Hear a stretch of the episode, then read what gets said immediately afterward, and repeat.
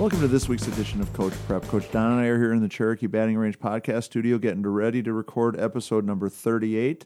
Before we get started, we want to talk about a couple of things today. Number one is we want you to check out our presenting sponsor, Cleated Up FP, at cleatedup.com.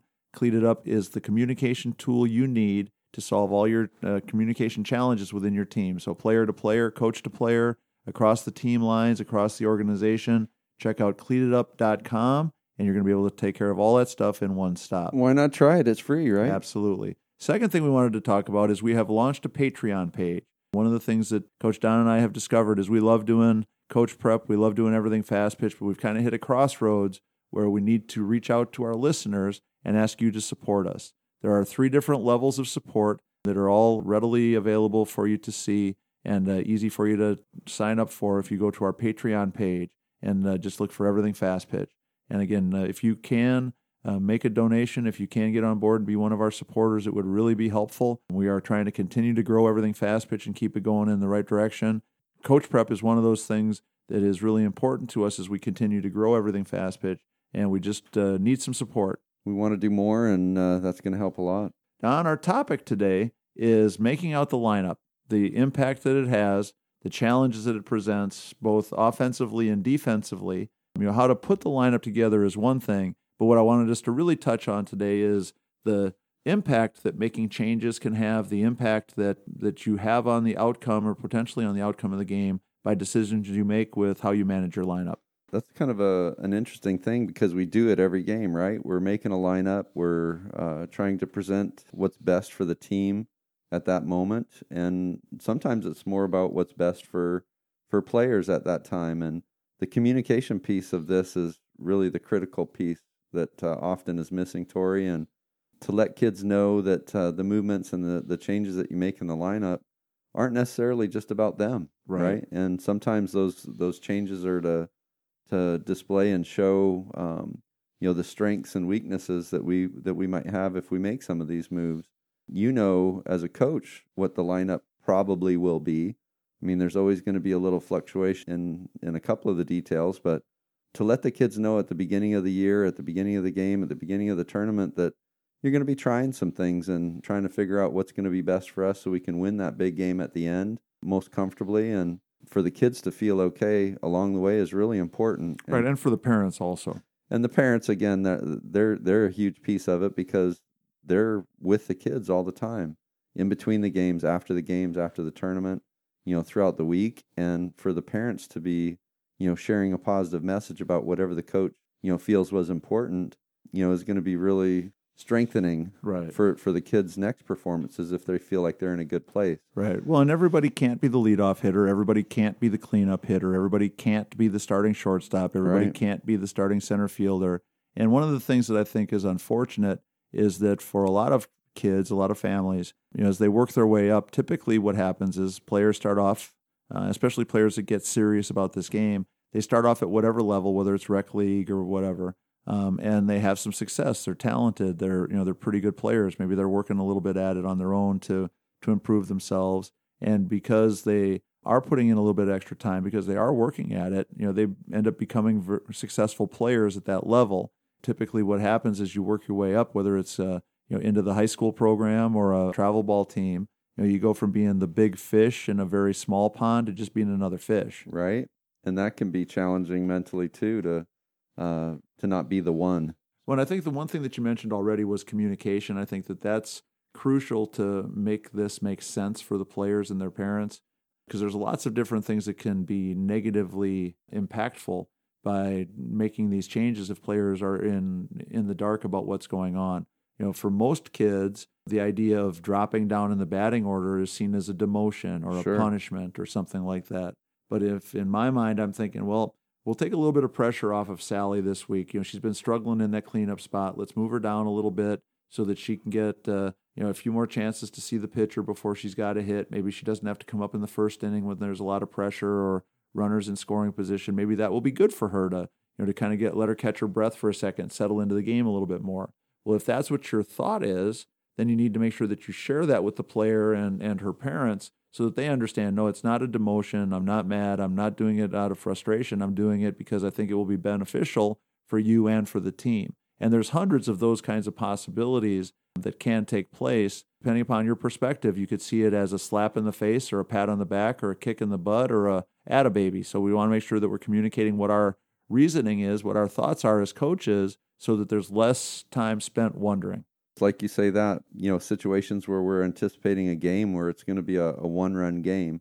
We've played this team before and it's uh it's been a one nothing, a two to one battle, you know, extra inning battle, whatever it might be. And we've got a particular player that's usually the seven, eight, nine hitter that's a fantastic bunter. Right. And you might slide them into the the two spot for that day because you know bunting's going to be a huge part of Right. you know our win. And but that's not like you said a demotion. It's another quick kid that maybe doesn't have as high a batting average, but is a fantastic bunter.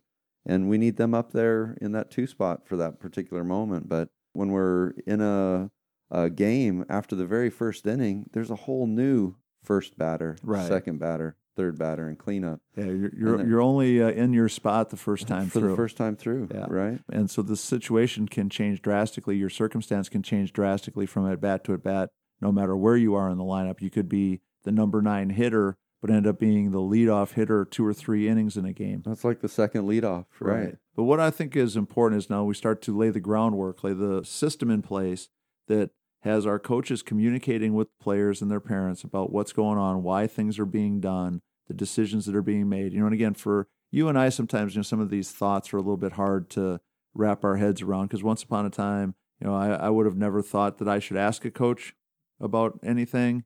I never felt like my coaches owed me any kind of explanation. You just did it. Uh, We just did it. And now there was a lot of grumping around and grousing around and being angry or frustrated. It, it was not the same kind of atmosphere where players were empowered and felt like they were Do due the, the Yep. information. And so from a coaching perspective, let's start, you know, making a point of making those kinds of discussions a regular thing. I think that whatever a player's role on the team is, if they know what the role is and it's been explained to them and they understand where you're coming from and why you've gotten to the point where you've made the decisions that you've made, that that goes a long way towards solving problems. Doesn't solve all of them because there are some kids in their heart, you know, they believe they're the best player on the team no matter what.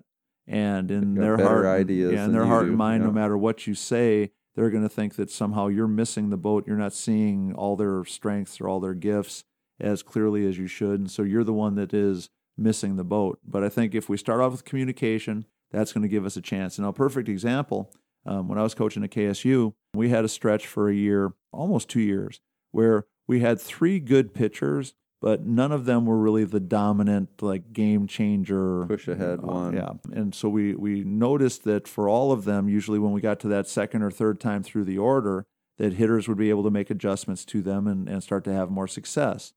Came up with the brainstorm of basically using a tag team pitching approach to One- almost one every game through the order. you know, sat down with the staff and explained to them what our philosophy was. So it was not just what we were doing with substitution pattern and that stuff. It was also about, you know, attacking the zone and throwing a lot of strikes early, going after hitters so that we can keep the pitch count down, trying to give the hitters as few chances to see us as possible, all that kind of stuff. But it was also the idea that we think all of you combined is a much better pitcher than any one of you by Alone. yourself. And I think I said it a little bit more diplomatically than that, but that was basically it. The three of you add up to a better one of you than any one of you does. Right. And there was still an occasional time in there where a pitcher would pitch more because they were doing so well. But what we ended up basically doing as a as a coaching staff was disciplining ourselves to that pitcher number one would almost always just go one time through the order. If that Right. got us to the second or third inning, that was perfect. Great. But you know, people would always be shaking their heads. Well, you know, it's the third inning and she's only given up one hit. Why are you taking her out? well, because I'm pretty sure I know what's going to happen when we go that second time through the order. It's not going to be one hit. It's going to be a lot more. Everybody else might Yeah. not have seen it, but you have. Right, and then we would uh, you know you know start right then, and and sometimes that would even be like mid inning. It got to be the you know back to the top of the order. Pitcher was out of the there. third inning. Yeah, it was the middle of the two outs in the third inning. Uh, runner at second base or whatever. We'd go out and, and switch pitchers right then and there, and everybody like, well, she could have got out of that. Well, she could have, but our strategy is the three of you add up to being better than the one of you does and this is the and, time. And this is the time. And we ended up having a lot of success with that strategy. Now, it helped because the pitchers were all different from each other. You know, they all had uh, different uh, calling cards, so to speak. And so we were able to, you know, go with somebody that threw pretty hard, then go with somebody that had an amazing change More up, movement. and then come back with somebody that threw pretty hard. It was very difficult for the hitters to get into any kind of groove, get into any kind of uh, system where they were comfortable up at the plate. That's a perfect example. If we had not discussed it, had not talked about it, had not had the strategy session with the pitchers, I'm sure it would have blown up. sure. And when we started winning more games uh, after we made that change, you know, then the players started to buy into it. And I Saw the think, uh, value. yeah, and I Yeah. think at a, at a certain level, they still thought, well, I can do just fine by myself. You know, I've always been able to do this on my own. But the more success we had and the more understanding they had, the better it worked for us. So taking the time and making the effort to communicate that way is going to create a, a much more confident and strong and understanding player Right. that uh, you know that's going to be productive. I love it. Right. Well, because the most important thing is I don't think we want our players out there trying to play this game, trying to think of, well, what the heck is coach thinking today? Right. I don't want them out there being distracted, you know, thinking, well, oh, sure, as soon as somebody, you know, as soon as something happens, he's going to yank me out of the lineup. You know, another unusual situation that we had when I was coaching at Parkside had one left fielder, one outfielder who was an amazing defensive player, but she was not nearly as good a hitter as another girl that was in the outfield. What we ended up doing there, and again, sat down, talked to everybody about it, explained to them why we were doing it. Player number one, you're going to start in left field and you're going to hit. And if you get on base the first inning, we're going to pinch run for you because the other girl was also like twice as fast. Lightning, yep. Yeah. You know, it, it was the best way for us to maximize that position. The two of them added up to being an amazing player, Right. much better than either one of them by themselves. The sub would come in, she would play left field until we got back around to that spot in the batting order. If it was still a really close game and we needed the offense, then we would switch back and re-enter the original outfielder. If we were ahead by three runs, then we would you know typically let the better defensive player stay Stay. in the lineup and, and play defense, and she'd get an at bat. Again, you know, I think each of them thought they were you know great players. Each of them thought they could do it. But when they started seeing the success that it was leading to, and the the fact that it was helping us win more games, even though you know the selfish aspect of it, they weren't getting quite as much oomph as they might have gotten on their own Personally, it was a lot better for the team. So, and, and again, what's the reason for it working, or how how did did we make it more successful by sitting down and talking to everybody and, and making sure that they knew what was going on? So I think, Tori, that you know, as we talk about this, we we feel like we say so much about the communication piece, but it is such a an undersold aspect of coaching that uh, we we really need to continue to emphasize it because when we were younger, it was because I said so. Right. And those are a lot of the coaches that are coaching now. And Yeah. if they can kind of catch themselves and and create a little bit of extra time and a little bit of extra energy and effort to uh, to be good communicators in that way, the end result is going to be just wonderful and huge Right. for all of them. And and because there's a lot of other uh, traps that we can fall into with the line. If I move somebody up into the cleanup spot, she might get all geeked up, thinking, "Oh my God, I've got to hit home runs," because he thinks I'm a home run hitter now. And it's yeah, I mean, and Yeah. it's not us explaining ourselves, Right. It's, And- but no, if we make that yeah. move and say, okay, today, Sally, you're going up to the cleanup spot. Well, coach, I'm not a home run hitter. Well, no, I don't need you to be a home run hitter. I just need you to take your swing, Do put the ball in do. play, do what you do. Because right now, doing what you do in that spot gives us the best chance to win. that's the best fit. No, but if we don't have that conversation, she might be like, "Oh my gosh, I'm replacing so and so, and she's our leading home run hitter. I got to, you know, swing out of my shoes to make sure I hit a home run." And that spoils the mix. Right. And then what we wanted from that switch flies out the window. Right. And, and you mentioned it earlier. It could be getting a bunter into a certain spot, could be getting a fast kid into a certain spot. Can, like we talked about uh, our two headed left fielder. It could be getting a better defensive player into the lineup when you've got a lead. There's lots of different things with that lineup and the decisions that we make as coaches. If they're explained well and, and talked through and everybody understands, can be amazing strengths. If we don't say anything, we just expect them to get on board with it. I think you're going to have a whole lot of players that are out there, you know, confused, worried, wondering, Wondering's the unsure about what they're doing. Yeah, wondering's the worst. And again, I think that the appreciation that the parents will have for a lot of that extra communication is going to be just golden because they are the ones that are really selling Right. all the choices and the changes that coaches make. They're selling it on the kids Right. when they go home. And if they're pulling in the same direction, I think that we're going to be a much stronger unit and a much better team and a lot we're going to have more fun. Right. Yeah. And, and the wanna have a parents can to, can there. totally uh, torpedo whatever's going on. If the Yeah. coach and the player have a really you know good discussion and the coach and the player come to an understanding about how you know this makes our team better. This is what's better for us. And the player is fine with it and happy with it, but then she gets in the car after the tournament's over and spends an hour riding Torn home listening apart. about, I can't believe that crazy guy pulled you out of the leadoff spot, or I can't believe that jerk isn't letting you, you know, play shortstop, or I can't believe, you know, that he pinch ran for you. Doesn't he know how fast you are? Anytime that stuff happens, that just adds that layer I think you're talking about of besides the confusion about what we're doing as coaches confusing the players and our, our parents getting involved and piling on and confusing the situation even more. Why not, mom and dad? Jump in there and, and be supportive, right? Pull on the rope with them. It would all be a, a much better outcome and a whole lot happier situation, I think, if we could do that. But so, coaches, as you're thinking about lineups, thinking about changes, thinking about doing things within the structure of your team, let's make sure we're starting with communication. If we start with communication, I think we're going to be in good shape. If we start with the idea of, I'm the coach, shut up and do it because I said so, right? I think we're going to have some trouble. It's up for tou- for tough times. Yeah, the old uh, I said jump, you say how high thing. Those days are so long Used gone now. Yeah, those days are so long gone. We can't even uh, see them from where we're at anymore. Worked when I was a kid. Yeah, it worked when I was a kid too. But then again, uh, we uh, had one phone that hung on the wall, and our idea of a long distance phone call was the twelve foot cord that you could stretch out so you could talk to somebody from your bedroom. Times have changed. No, no doubt about it. Don, anything else about the lineup today?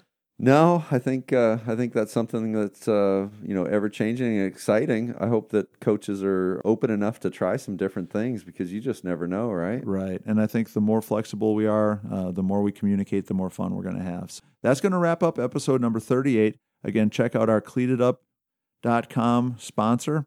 Um, Cleated Up FP is a great tool that you need to use. And we also want you to check out our Patreon page. Please support Everything Fast Pitch. That's Help all I can out. say. Coach Don and I love doing this. We want you to support Everything Fast Pitch. So you go to the Patreon page. It's Patreon Everything Fast Pitch. And you can go to the page and figure out what level of uh, support you would love to give us. And, uh, and we would certainly appreciate any help we can get. Yeah, we need you. So for Coach Don McKinley and our producer Stan Lewis here in the Cherokee Batting Range Podcast Studio, this is Coach Torrey saying thanks for listening to episode number 38 of Coach Prep, and we'll talk to you again next week.